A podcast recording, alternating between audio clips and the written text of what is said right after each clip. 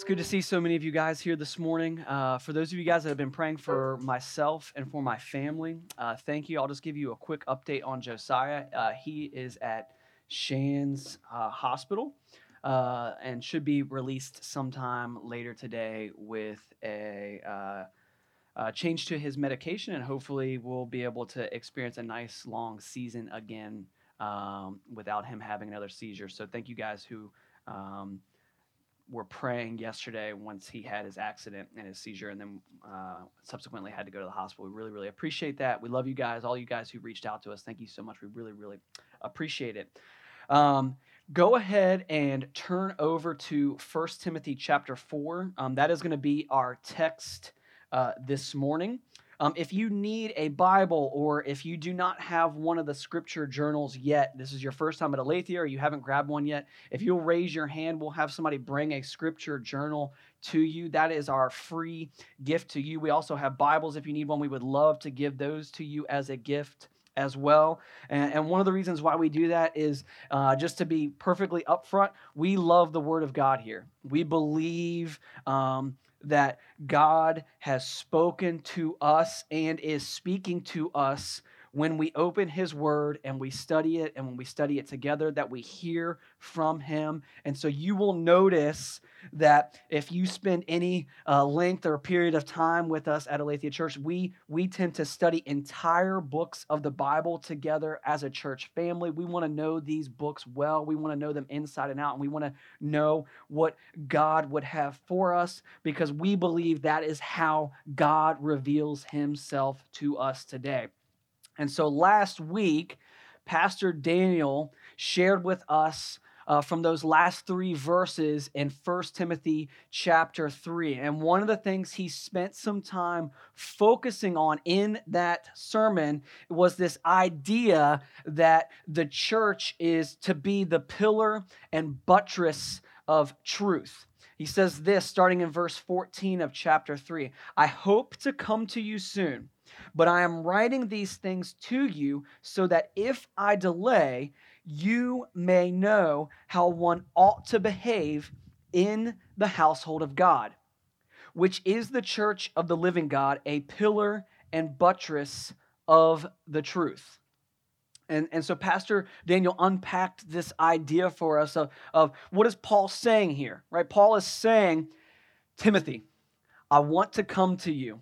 I want to come to Ephesus. I long to be with this church that I planted and those people that I love and those leaders and pastors that I poured into and trained and discipled. And I long to see the new Christians that are there in Ephesus. And I long to see what God is doing in your lives. But since I can't come to you right now. I'm writing to you this letter so that you, Timothy, this young man who I have personally discipled and spent time with, right? That you might lead this church without me being there, so that the church would be the pillar and buttress of truth in Ephesus.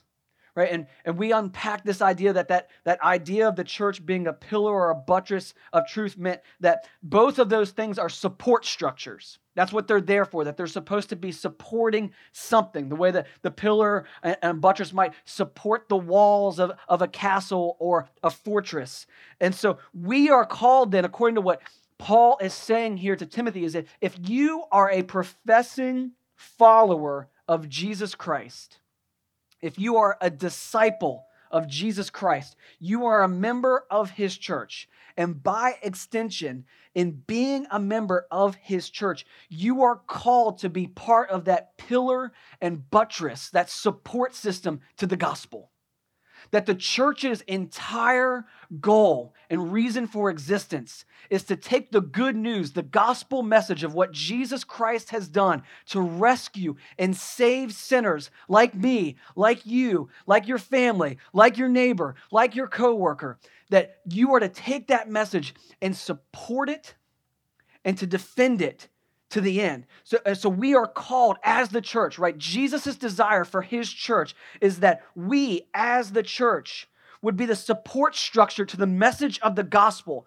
and that from that, out of the church would flow sound doctrine, a sincere love for God, a sincere love for others, a love for biblical ethics, a love for biblical justice, centered around seeing human beings flourish, not because we want human beings to flourish according to what the Declaration of Independence would say or what the Constitution of the United States would say, but we want human beings to flourish because they're made in the image and likeness of their Creator. And that we gather and we read God's Word together so that we might make much of Jesus together. And in that, see God's kingdom realized until Jesus' return that we would see the culmination of the kingdom coming. And this can be difficult to approach, right? Pastor Daniel pa- uh, unpacked this for us. It can be difficult to impra- uh, approach things like injustice in the world. There's so many different things going on at any, any given moment, right? Uh, just turn on cable news. You'll find out very quickly how terrible everything is. But the calling of God is that we must approach injustice because the world will often tackle it outside of God's design and framework. And if injustice and poverty and so many of the things we see plaguing human society are tackled outside of God's design and framework, there will never be any actual change. There will never be any actual hope. And this will eventually lead to repetitive cycles of things that are created to try to help human beings without any long lasting flourishing or change. And guys, here's how I know this to be true. And I'm only 34, right? And so what, what do I know? But from my study of human history, here's what I've seen. You ever notice that every four years or so, politicians promise to create systems and solutions to problems? And then a, a certain party or a certain person gets elected, and guess what happens four years later? Someone else comes along and claims they need to be elected so that they can fix the systems and solutions that the person we elected four years ago created for us. Because this is what we do as human beings, right? We attempt to right? And I think rightfully so, tackle the issues that we see plaguing society. But when we do it devoid of biblical truth and we do it devoid of God and the gospel, we never are able to actually fix those systems and structures. And so Paul's point is the church is called to be the support and strength to the word of God and to point people to things like biblical justice, biblical ethics, and the gospel, and allowing the world to see and experience the beauty of God's design and desire. And then we invite them to respond to, as Paul puts there, the mystery of godliness. And this is where we desire to see the church be an agent of change, right? Where we desire to see widows and orphans and the poor taken care of. We desire to see people, no matter what race, culture, or ethnic identity they have, become a member of the family of God and united under the banner of Christ. Where we desire to see God made much of and human sin dealt with, where we desire to see sin punished, right? But ultimately punished in Christ and people brought to true repentance and change. And so, as we arrive now at chapter four, right, Paul's point to, th- to Timothy is this Timothy, if you want to lead a church with gospel fidelity, with gospel faithfulness, with faithfulness to what God desires of his church, a church that understands the importance of doctrine and loving others well, and then takes that doctrine and applies it rightly to areas of ethics, to areas of justice, to commerce, and to anything else that we might walk in in our daily lives, you must be ready to do two things. You must be ready to know what God's word says and stand by it, even when it's inconvenient. And you must know that there will be some among you who will depart and stray from that faithfulness to God's word and be ready for it. And that's what we're going to focus in on today is knowing how to approach people that might even be amongst us in our church, but eventually stray away from what God's word says to be true about them, says to be true about the church, says to be true about the word and the world around us, and how to navigate the reality of them leaving and lead through that because this is exactly what Timothy was dealing with. He was dealing with people inside the church who had been personally discipled by Paul, had been personally uh, led to the Lord and taught how the mystery of godliness plays out in the scriptures. And then they were straying from what they had been taught. And this is Paul coming to Timothy and saying, Okay, Timothy, here's how I want you to lead through this. Here's how I want you to respond to this. Here's how the church is supposed to look in the midst of this. And so, two big points is all I have today, things that we'll see in these five verses.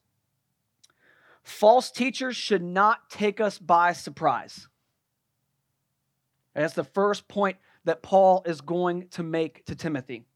And his second point right doctrine or sound doctrine lead to right living that right doctrine, knowing what is true about ourselves and knowing what is true about God and knowing what is true about us in light of what God says is true about us, will always lead to right living. Not perfect living. Notice I could have said, hey, right living leads to perfect living. That's not what I'm saying. But I am saying that consistently over time, disciples of Jesus display characters that, that are congruent with godliness that move in the direction of holiness and being more like their creator. So let's unpack this first point that we see in these first two verses of chapter 4 that false teachers should not take us by surprise. And before we look at those two verses, I want to ask you this question What do you think of when you hear the word false teacher?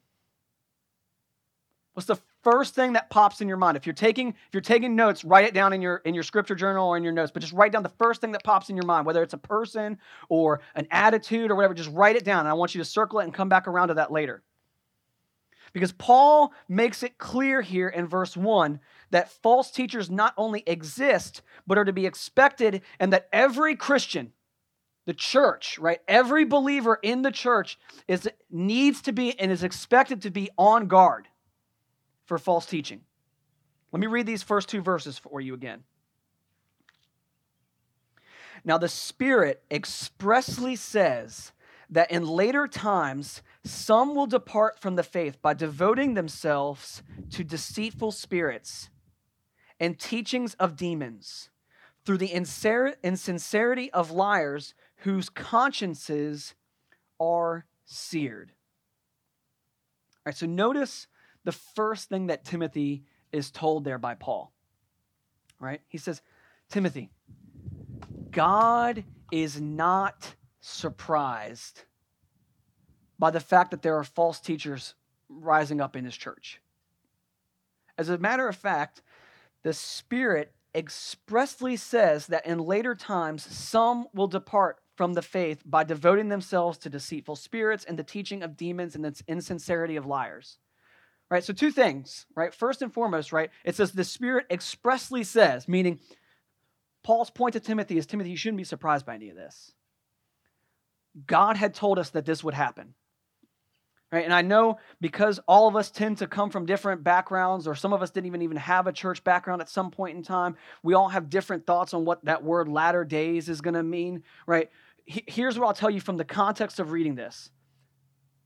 Paul, Paul means anytime after Jesus' resurrection. That's what he's talking about. He's like, hey, in these later days, and we're in the later days now, Jesus has raised from the dead, right? Now, I can promise you this there are going to be some later days after today.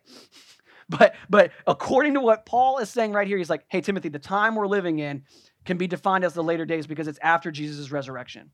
And because of this, right, one of the things we should expect is that there are going to be teachers who rise up inside of the church and do not hold a sound doctrine, but instead devote themselves to deceitful spirits, the teaching of demons, and the insincerity of liars. Now, I don't know about you guys, that's not a very flattering list.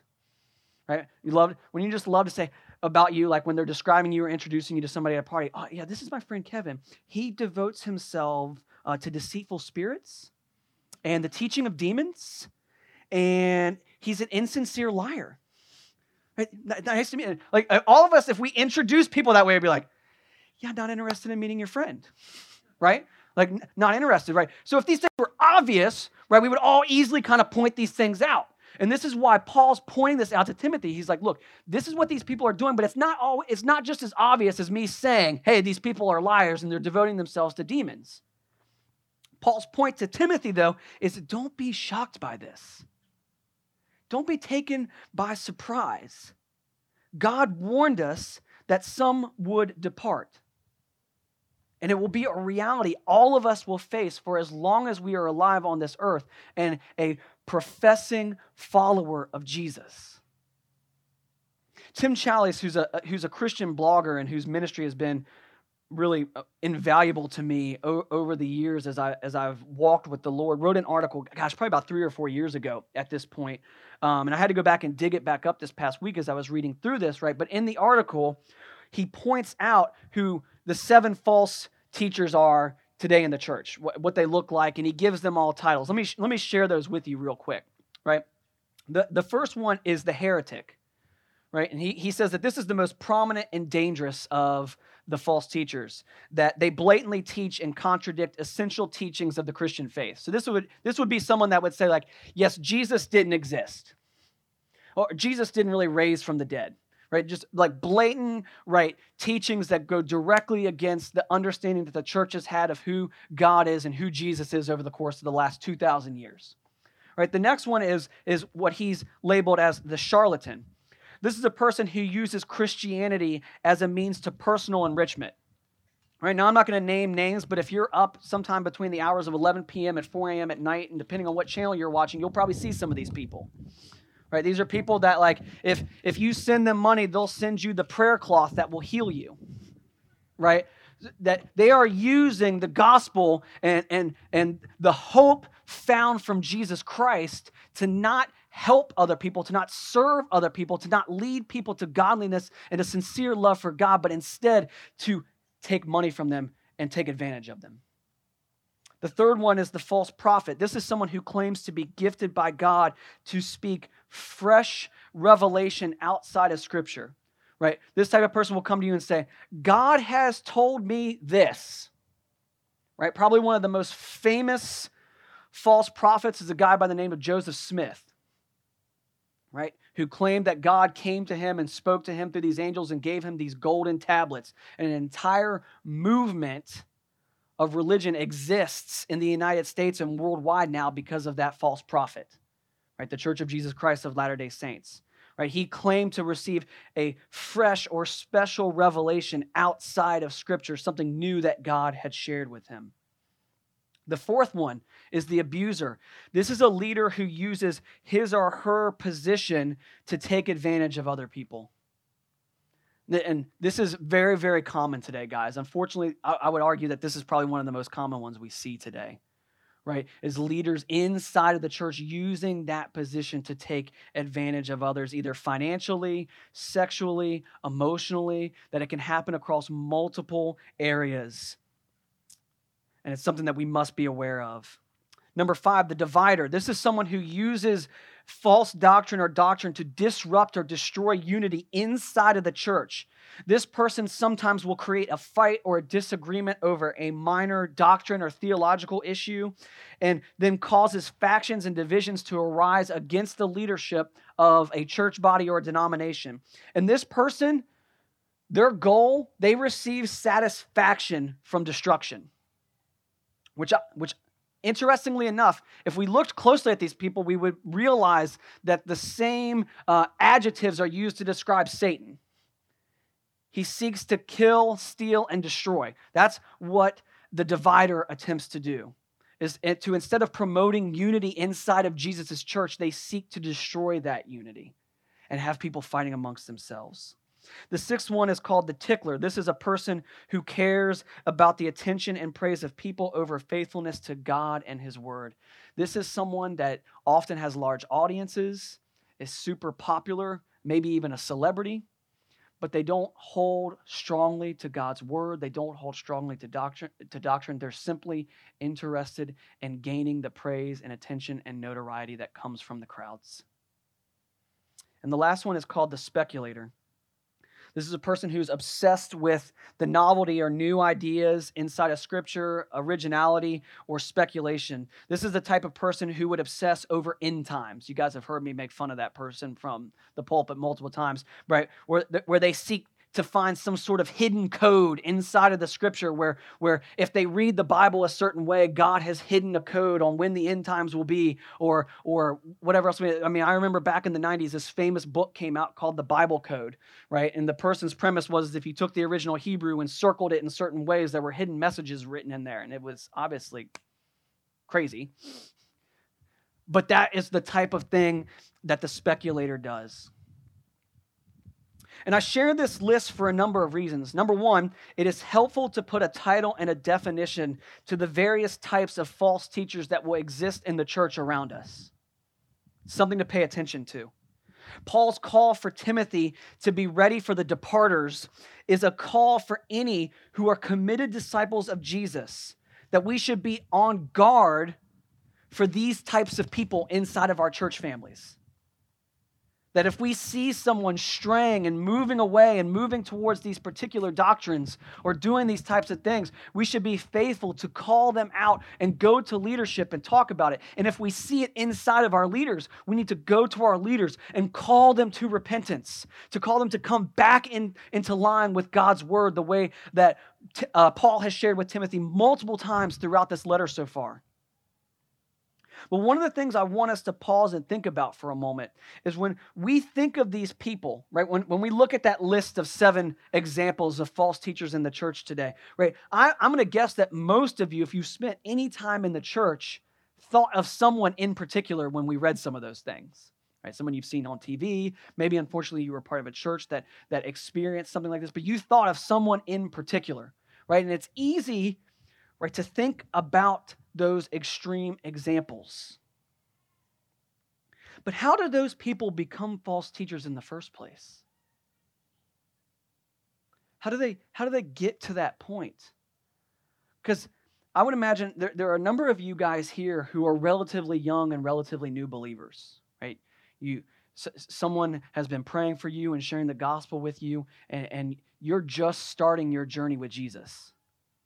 Right? You're new to walking with the Lord. And if I walked up to you today and said, hey, like, so, like, what are some of your long term goals and aspirations and dreams as a follower of Jesus? Right? You might say, like, I want to be a missionary, or I want to be a faithful mom or a faithful dad, or I just want to love God and know Him better, right? I doubt any of you would look at me and say, I want to be a false teacher one day.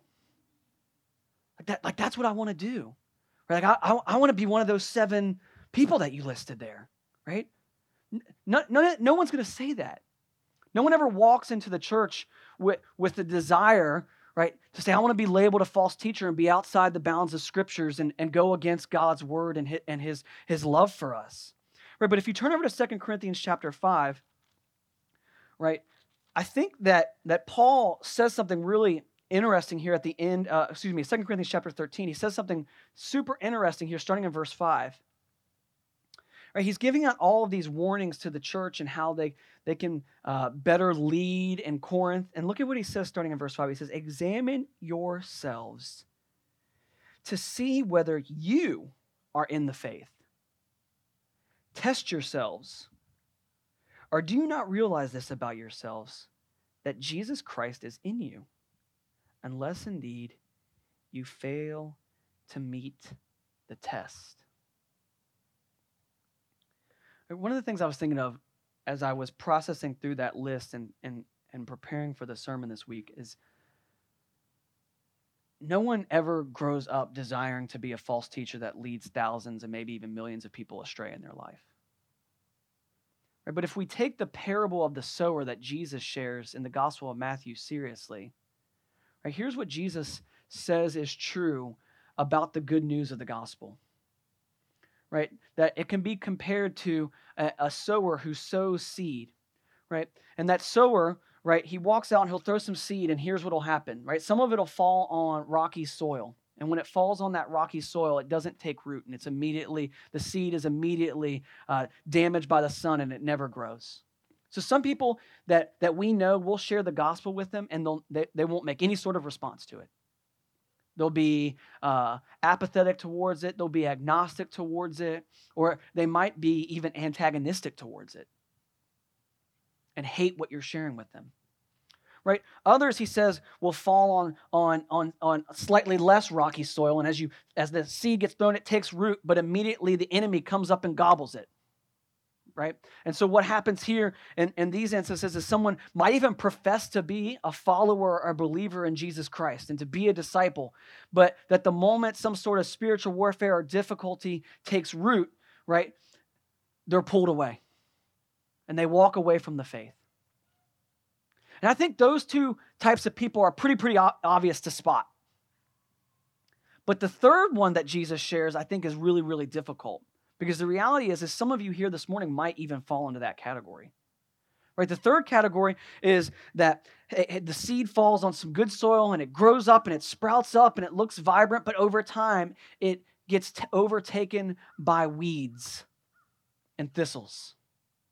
And Jesus says that what, what that can be likened to is someone who professes faith and believes in Christ, but then the cares of this world take hold of them and they become choked up and they start loving those things more than their love for God. And Jesus makes it abundantly clear in the scriptures that God does not play second fiddle to anyone, that He is on the throne right? If we think about our hearts and what they might be inclined towards, right? Scripture tells us that either they're inclined towards the God who created us and that we worship him and him alone, or we don't worship him at all. Jesus says that those that are lukewarm, he spits out.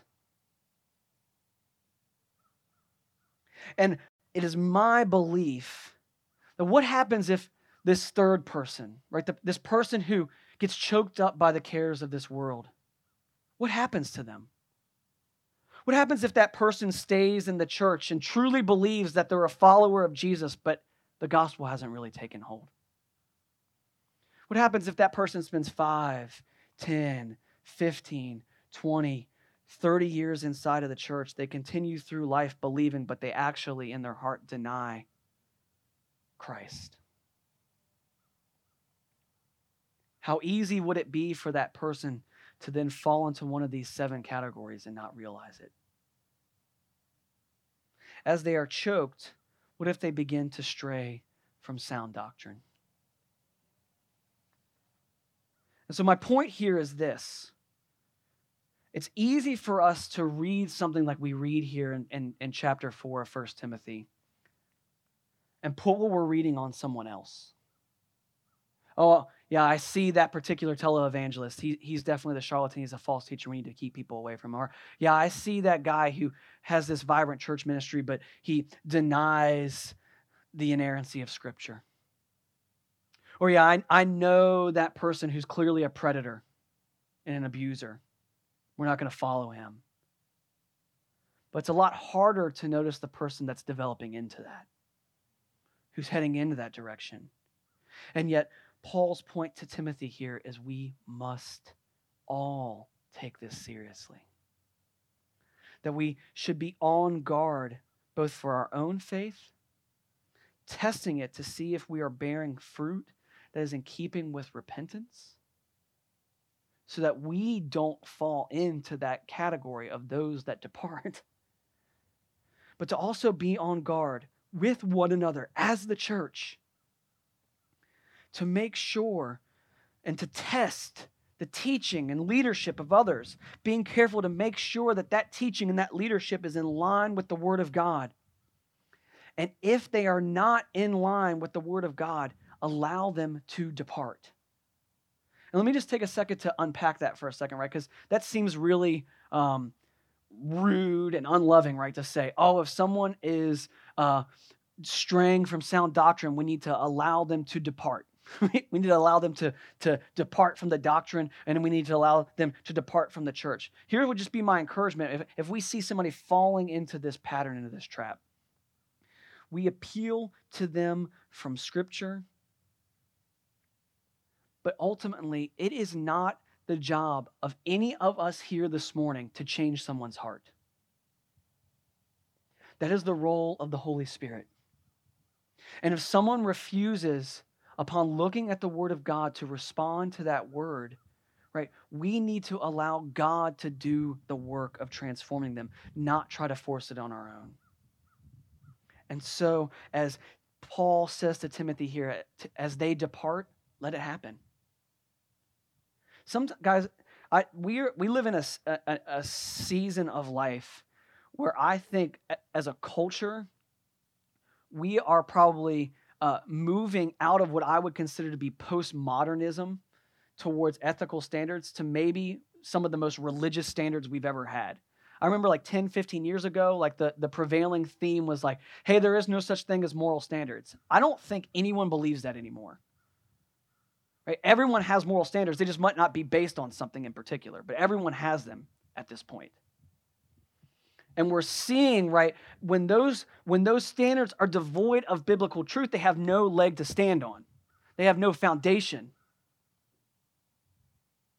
And what ends up happening though is if we don't let people right be shown for who they really are inside the church right then we allow confusion to creep in because people are like well you know that person's still around they're still teaching inside the church maybe they really are in line with scripture. No what we need to do is hold to biblical fidelity and allow those people to go.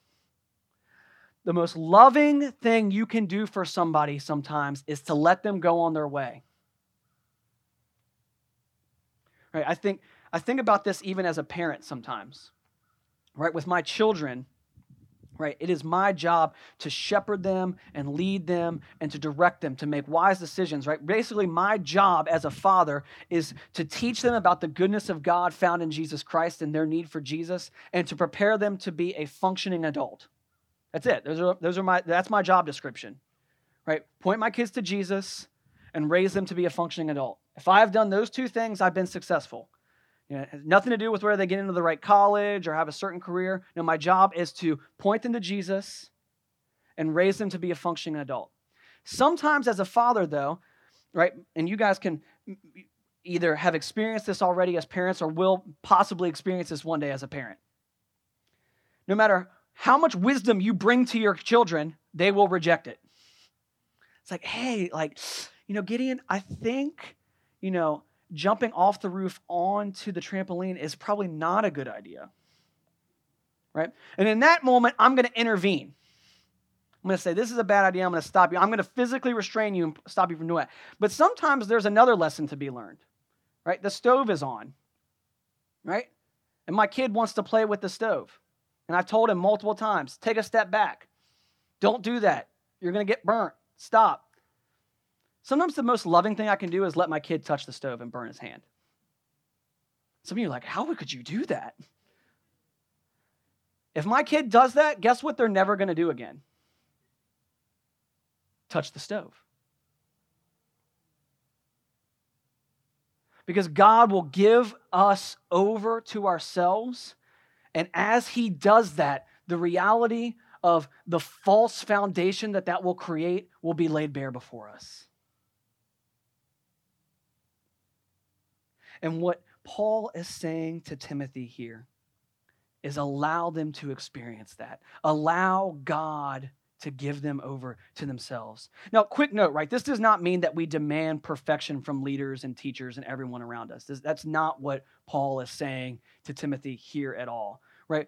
What, what we should be looking for is sound biblical doctrine in our leaders and in our teachers. And we should look for a pattern of holiness and repentance, right? As we see in 1 Timothy chapter 3 or Titus chapter 1. The biggest thing I see inside of false teachers is that when they're wrong and they are in open sin and rebellion, there's no humility and repentance from them. And let me just say this, guys. One, one of the scariest things in the world to me as a pastor and as a follower of Jesus Christ is, a, is someone who professes to be a follower of Jesus, who, when they are confronted with the reality of their own sin, has become so desensitized and unaffected by it that instead of responding with sorrowful repentance, they double down and defend themselves. The sin itself, guys, almost never breaks my heart. Every once in a while, it, it will, it'll hurt me. But when I see professing Christians in open sin and rebellion being lovingly called to respond to their sin, to confess it, to repent of that sin and turn instead to Christ, and I see them either blame shift or make excuses or flat out deny that they are in sin, that is when I'm heartbroken. Because Paul shares something in Romans chapter 1 that, that, that, that tells us something about that person. Right? He says this starting in Romans chapter 1. And if, you, if you're unfamiliar with the book of Romans, right, Paul in that first chapter is basically just saying, hey, everyone is jacked up and loves everything but God. Human beings love to worship the creation rather than the creator. And then look at what he says starting in verse 24. Therefore, God gave them up in the lusts of their hearts to impurity, to the dishonoring of their bodies among themselves, because they exchanged the truth about God for a lie and worshiped and served the creature rather than the Creator, who was blessed forever. Amen. Right, Paul's saying the universal problem with human beings is that they've worshiped what God has created instead of the Creator who created those things. This would be like if mom made you a birthday cake and then dad brought it to you and you gave dad all the attention and glory for, for bringing that birthday cake to you. And mom's kind of like, I did all the work. Like, what, what's wrong? And, and dad's like willingly taking it. Like, yep. Right, this is what Paul is saying is wrong with human beings. And then he says this For this reason, God gave them up to dishonorable passions. For their women exchanged natural relations for those that are contrary to nature, and the men likewise gave up natural relations with women and were consumed with passion for one another, men committing shameless acts with men and receiving in themselves the due penalty for their error. Right here is what Paul is trying to communicate to us there in Romans chapter 1. When people reject the authority of God in their life, ultimately what God ends up doing is he gives them over to themselves. Meaning there is some level of restraint that the Holy Spirit is using on human beings everywhere, every day, to prevent them from doing the most heinous things you can possibly imagine. But eventually, God gives men and women up to their appetites and evil desires. And when we see that, and we see that full on rebellion, we should take people at what they are showing us. We should believe what they are showing us about themselves. And one of the most heartbreaking things to me, to me is when I see leaders and professing Christians who are in open sin and open rebellion to God, not because they are sinning, but because they are unrepentant and not trusting in the finished work of Jesus Christ's life, death, burial, and resurrection as being sufficient for them. And they're relying on themselves. Guys, if you are a if you are a Christian here this morning, hear me when I say this. I want to I want to give you some encouragement for a moment. If you see sin in your life, you notice it, you see it, you're broken up about it, you hate it, you hate that you gossip. You, you hate that you've caused strife and disunity amongst someone else. You hate whatever sin you might be wrestling with. Be encouraged. Don't be sorrowful. Be encouraged. Rejoice because that is evidence that God is at work in your life.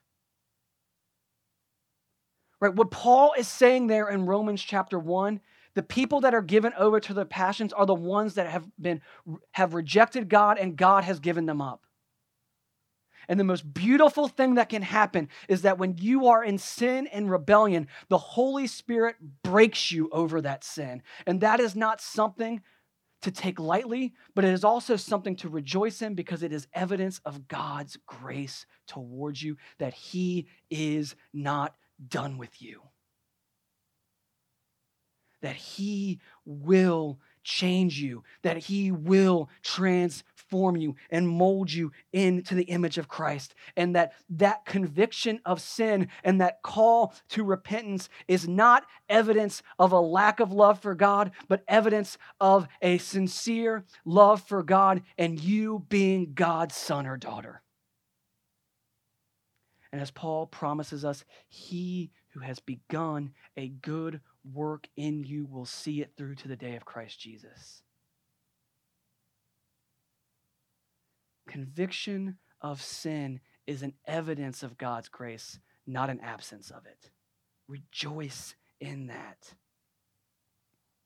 And so we see in these first two verses, right, Paul's warning to us as a church. If we want to be a faithful church that loves God and loves others, one of the things we must do is be on guard for false teachers and let them depart.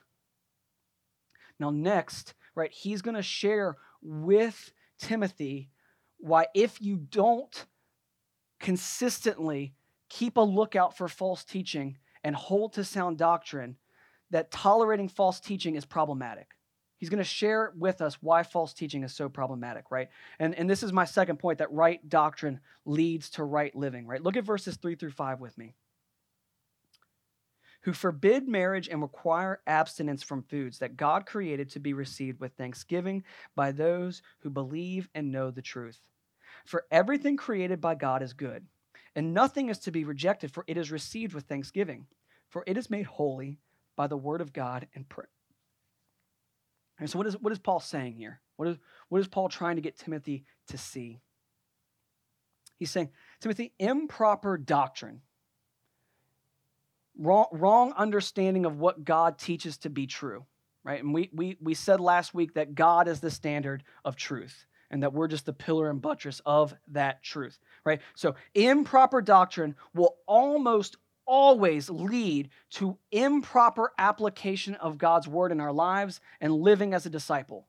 It almost always inevitably leads to improper living. And he shares a specific example going on inside of this church that Timothy is pastoring, right? The issue going on at the church in Ephesus was something called asceticism which no, no one probably uses that term in 2020, right? But asceticism is basically a form of self punishment. And I will tell you this this still occurs in the church today in 2020. It just manifests itself differently. Right? Here's what asceticism teaches, right? It forbids marriage. It, it tells us that we must abstain from certain foods. And the thought behind asceticism is because we as human beings are sinners because we stray from God's design and God's truth. We must punish ourselves and avoid those things at all costs. So, so here's how this like commonly plays itself out. Right? If if you have a uh, particular sin or addiction, right, you create some list of rules or things for yourself to follow to punish yourself for consistently following in that falling in that sin. You know, so it's like if, if your sin is, is cursing, right? Oh, I put, I put a dollar in the jar every time I curse. Right? My grandfather used to do that. He had a lot of money in that jar over the years. Right? But his thought was if he punished himself enough, he would stop. Right, guys, that's behavior modification. That's not the gospel. Ever notice how if you create a New Year's resolution, 90% of you will be done with it by month three. That's just the statistics. Right? One, one of my favorite podcasts, I was talking to somebody about this morning, right, is a podcast called Freakonomics. And one of my favorite episodes in the last couple months has been about the behavior change revolution. And guess what they found? No matter what incentives they use, no matter what they do to try to get people to consistently change their behaviors over the long term, guess what? So far, they've been unsuccessful. They've been unable to do it. right? Because human beings struggle with that because we're sinful, because we're broken. And that's why we needed Jesus to stand in our place because you cannot earn God's favor. No matter how much you work, no matter how much you punish yourself, no matter how much you try to change your behavior, how much you try to modify, you are not able to make yourself holy. And that is why scripture teaches us that although you are unable to make yourself holy, if you are in Christ, you have died and your life is hidden with Christ on high, and God has punished Christ for your sin and rebellion and has given you Christ's righteousness. And if you are in Christ, you are made perfect and holy, not by your own life, but by the life of Jesus and you are adopted as God's son or daughter, not based on your performance, but based on Christ's. That's the gospel.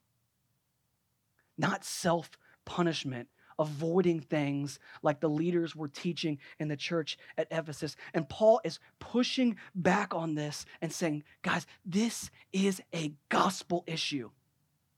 This isn't just, oh, hey, some of the guys in the church are, are teaching that we shouldn't get married because we can't, uh, we can't hold back our lust. Or we, we, we can't eat certain foods because they were, they were sacrificed idol and we struggle with gluttony. And so we, we should hold back from them. So we're going to punish ourselves and never allow ourselves to eat those foods. Paul goes, guys, this is a gospel issue.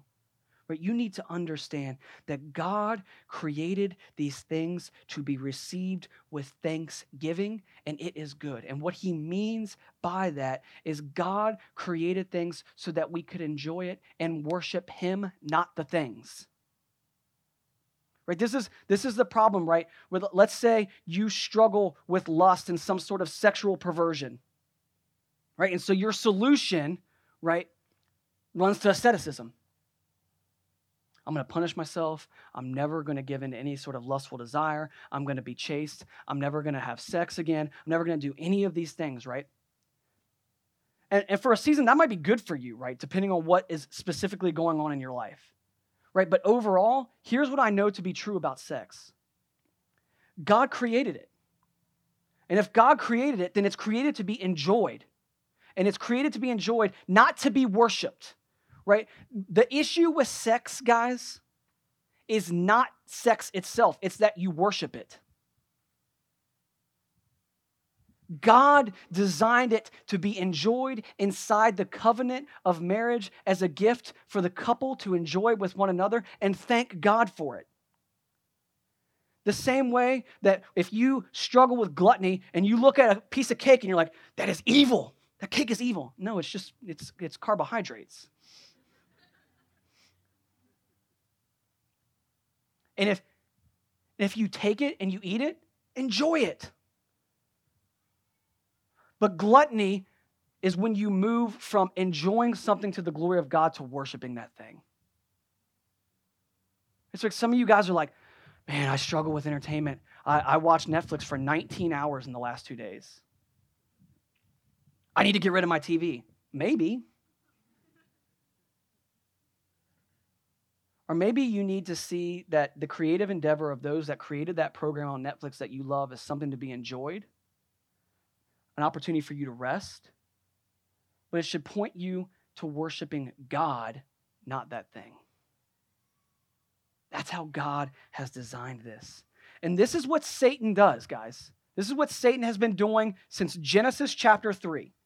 He takes the good things that God creates, amen from the horn over there. He takes the good things that God has created and he twists them so that we no longer take them with thanksgiving and worship of God. He twists it so that instead we want to worship that thing and not give God the credit for it. He twists it into a thing that is bad and should be avoided if we recognize that we struggle with it. Right? See how he's taken something good, like food, which God created to sustain us and to enjoy. And He doesn't really care which sin you fall into, whether you fall into gluttony or asceticism. He doesn't care. He just wants you not to give credit to God for it and receive it with thanksgiving. Right? If there's two of us up here and Kevin struggles with asceticism and Kevin's wife struggles with gluttony, and I don't know if I'm going to be in trouble for giving her that particular sin and not the other one, I don't know. She's not here right now, though, so I'm not in trouble until she listens to it later. Right? Satan does not care which one of us is struggling with which as long as we are not giving praise, honor, attention, glory, and worship to God. His goal is to pull the attention away from the Creator and turn it in on the creation. And what Paul is saying here to Timothy is like, look, asceticism, all it leads to, Timothy, is Christians who live as if they're defeated and broken down people who can never overcome their sin. And that is not what the gospel teaches us. He says, Our job, Timothy, your job as a leader inside of the church, for you here this morning, if you are a Christian, you are a leader in someone's life. Your job as a follower of Jesus is to live victoriously because the good news of Jesus is that were once enslaved to sin and death, but because of the life, death, and resurrection of Jesus Christ, we celebrate because we now have victory over those things. You were once enslaved to your sin, unable to change the passions and desires of your heart, but because God saw fit to have Christ die in your place, you are made new and you are a new creation in Christ. And that is language that is good news, not bad news. And if we tie asceticism to the gospel, we take a great message of God's victory over sin and death and Satan, and we make it powerless. And Paul says, This matters. This is why Paul, even at the end of 1 Timothy chapter 3, sings that hymn right? He's standing there talking. He says, Great indeed, we confess, is the mystery of godliness. And he breaks out in that hymn, right? He says, He was manifested in the flesh, vindicated by the Spirit, seen by the angels, proclaimed among the nations, believed on in the world, and taken up into glory, right? Because as he sits back and he thinks about what the church causes him to do, and when he thinks about the call of Jesus Christ on his life, it doesn't lead him to asceticism and self punishment, it leads him to worship and song it leads him to break out in praise and to talk about the beauty of what God has done in his life because proper proper doctrine, proper understanding of the gospel leads to proper living and fidelity in Christ. Which is not sinless perfection, but repentance that leads to holiness and enjoying and worshiping God for his goodness.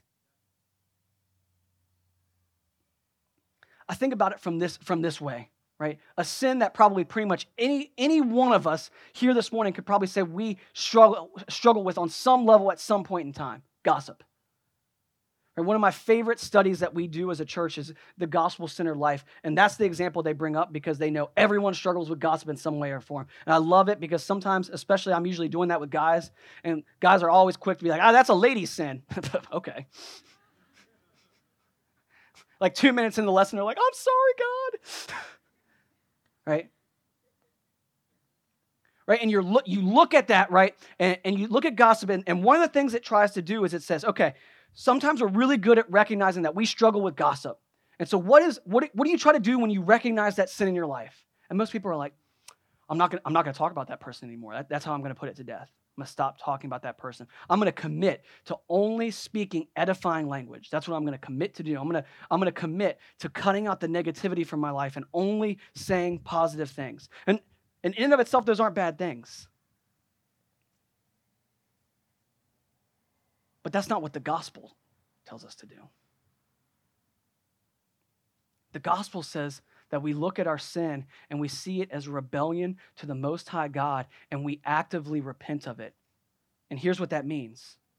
Right? Most of the time, right, when we deal with a sin that we can visually see in our lives, we deal with the symptom and not the actual disease. This would be like if you have cancer and the cancer is causing you to throw up, and you go into the doctor and the doctor's like, Yeah, I'll give you some nausea medication. Well, thanks but I would prefer you take the cancer out.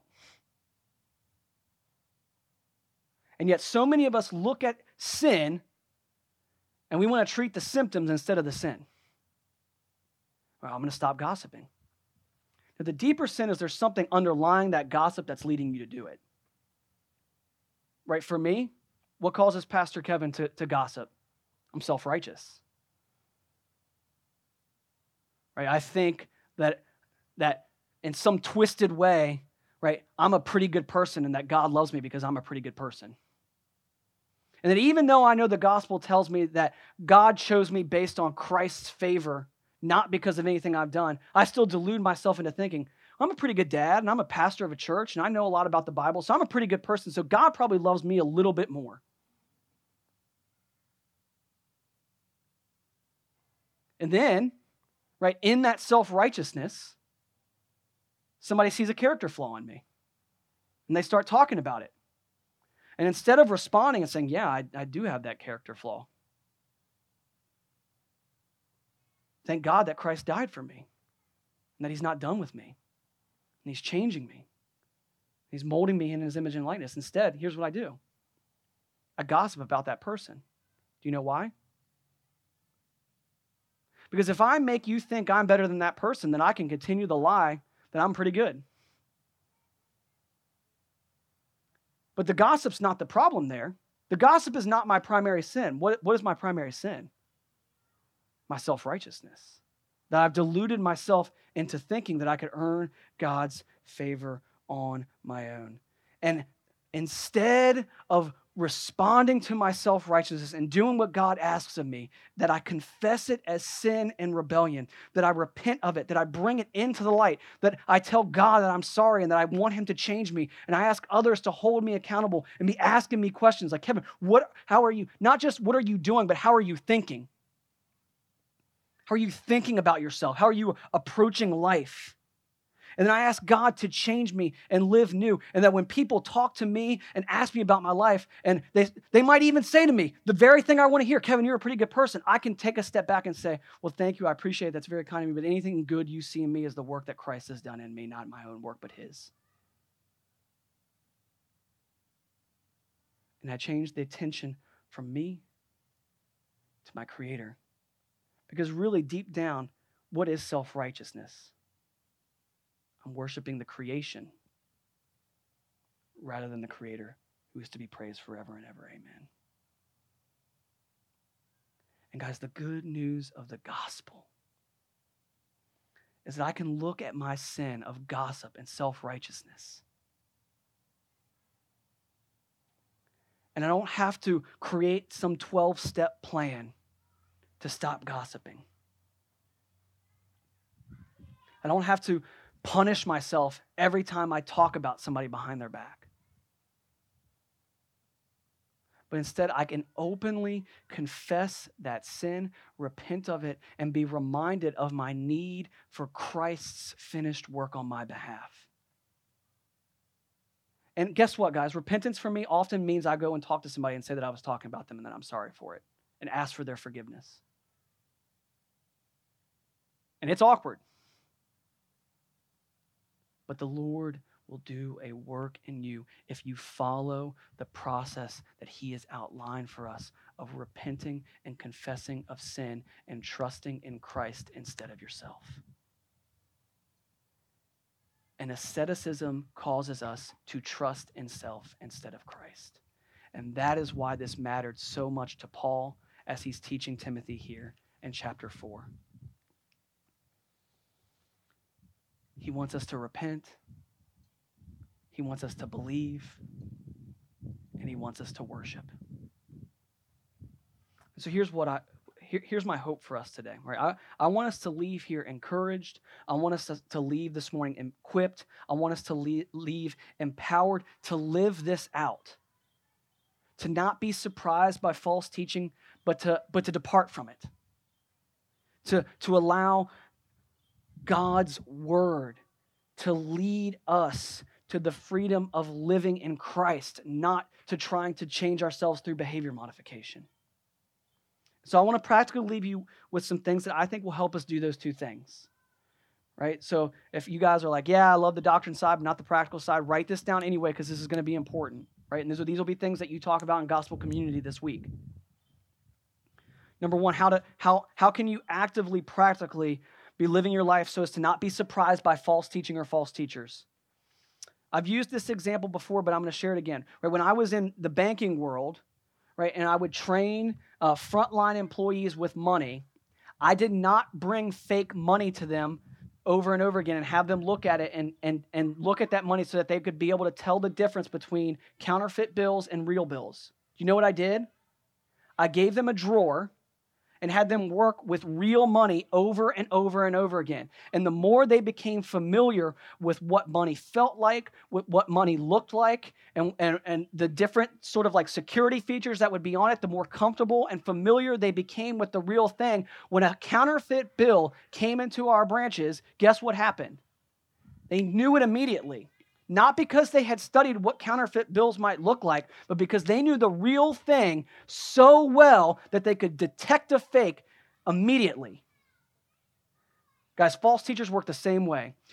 Instead of studying what false teachers do, the best thing you can do for yourself is to know the gospel and know God's word so well that the moment someone gets up here on a Sunday morning and starts saying something that, that veers away from scripture, you're like, I don't like that.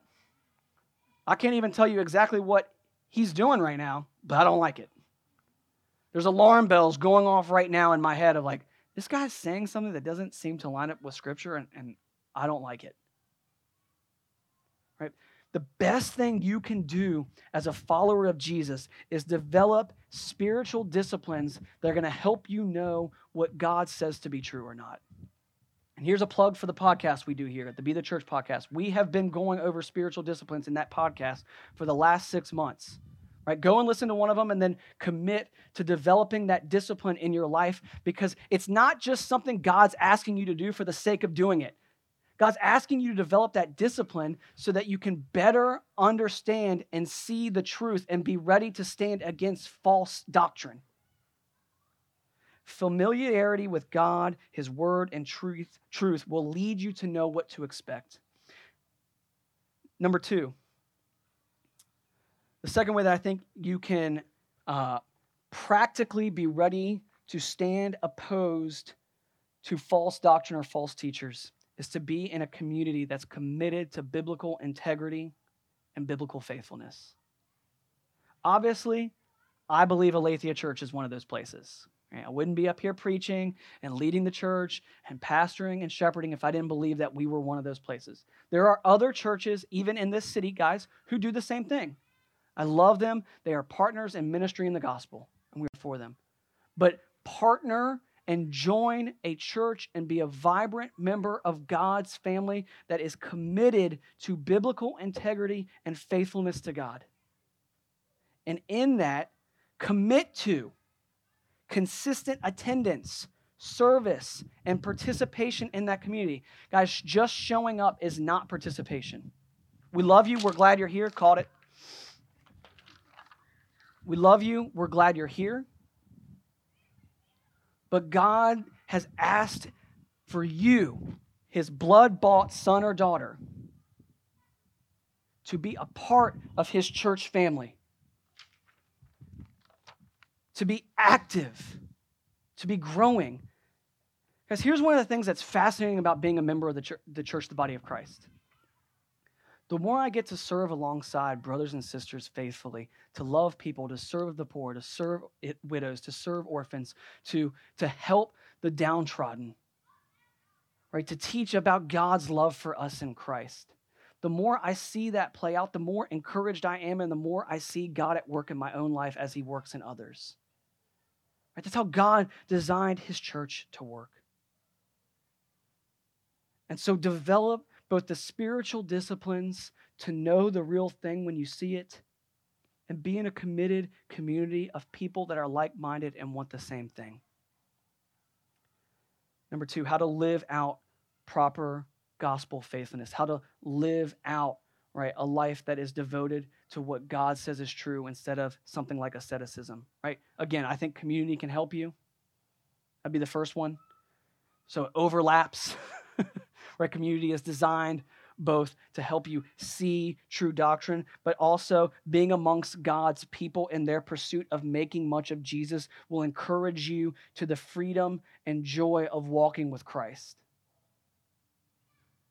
When you see people around you putting sin to death and trusting in Jesus, it is highly motivating and encouraging. So, being a part of a community that takes that seriously is going to be an important step and role in your life for that. But the second thing, and this is what we're going to do to close our time this morning, is live out practical examples of taking doctrine that we see to be true in God's word and apply it to our lives. And so here's what we're going to do this morning. We're going to, it's a little bit different than normal, but here's what we're going to do. We're going to take communion together as a church. So if you haven't grabbed the elements already, they're up here on this table. You can run up here and grab communion. And I'm going to lead us through this time. And give you a minute to grab that if you need to. Brett, will you grab me one and bring me one too, buddy? Thank you.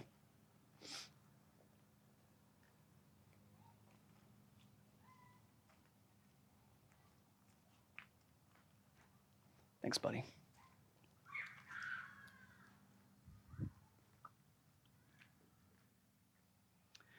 Guys, here what here's what I'll say about communion. Communion is a, an ordinance designed by God to lead us to worship him. This is, this is for professing followers of Jesus. Right? So if you're if you're not a Christian here this morning, I would ask that you not take communion with us, not because we don't love you, not because we don't care about you, but because God says that this is a, a, an ordinance or something that we respond to or something that we do in response to what Christ has already done for us. And because you're not a disciple or a follower of Jesus, this won't have the same effect or meaning for you. Now, I would also invite you to today place your trust in Jesus. Right? God tells us in His Word that all of us are born sinners apart from God's love, but that in Christ, Christ gave His life willingly for us on the cross for forgiveness of sins. And that displayed through us through His crucifixion, His burial, and His resurrection, that God had once and for all defeated sin and death and offers us new life and adoption into God's family. And here's one of the things that I think proper doctrine and understanding should do for us. When I was a kid, Right? I would go to church and we would take communion the first Sunday of every month. And here's how that experience always was for us. At least it was for me. Right? It was this super somber time. Right? Everyone would kind of come up and we would get down on the kneelers. That's what we had at our church. And everyone was super quiet. And there was almost like this like really sad, somber funeral type music playing in the background. And it was almost like this, this really pious activity, right? Where we were supposed to be contrite and broken over our sin, and we would come before God and confess it. And I think that that, that absolutely is probably one part of communion and observing the Lord's Supper together. But here's something that's missing from that. Right? One of the beauties of the gospel is that when Jesus was hanging from the cross, the last thing he says before he takes his final breath is, It is finished. And he is not referring in that moment to his life. He's referring to the wrath of God being fully satisfied in that moment on the cross. Meaning, I don't need to take communion penitently.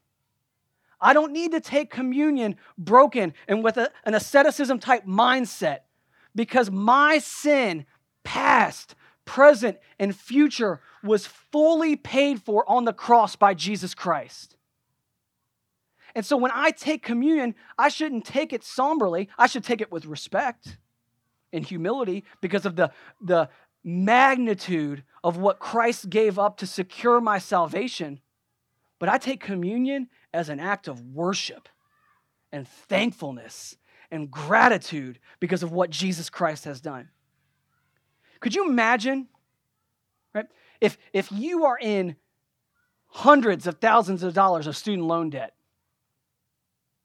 right? And someone you don't know comes in and says, I'm going to pay that for you. And they walk in and they write a check and they pay it to the bank and you are out of debt in that moment. How are you going to feel? Grateful, If you're not, there's something wrong with you. Right? And yet, and yet could you imagine, right? Like this man or this woman writes this check for you and gives it, and then you thank you. I'm so so so glad, so glad you did that. Thanks. Right? And that and that person's like, dude, no, be excited. You're out of debt. it's over. It's paid for. And you're like, well, I think I'm to give a few more payments to the bank. No, they won't take them. It's paid for in full. And the same thing is true of your rebellion and sin that if you are in Christ, you have nothing left to pay in return. And so here's what we're going to do. Right? Communion is us observing the fact that we could not earn God's favor, but Christ earned it for us. And at the Last Supper, at the Passover, before Jesus' crucifixion, right, he asked us to observe this, where we observe that his flesh and blood would be poured out for us for the forgiveness of sins. And so, will you do this with me? We're going to take communion together, right? First thing I'd ask you to do is open this up and take out this styrofoam tasting wafer we have here, thanks to COVID. Right? And at the night of the supper, right, Jesus took the bread before his disciples, he broke it and he gave thanks to God for that food. And then he passed it out to his disciples and he said, Take and eat. This is my body, which is given for you. Let's take and eat the wafer, remembering that Christ gave his own flesh for us.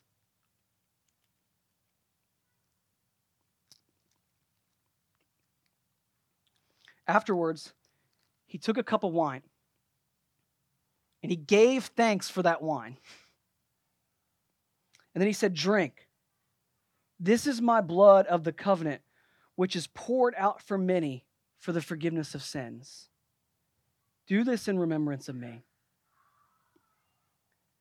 Drink this juice, remembering that Christ gave his own blood to purchase your salvation and forgiveness of sins.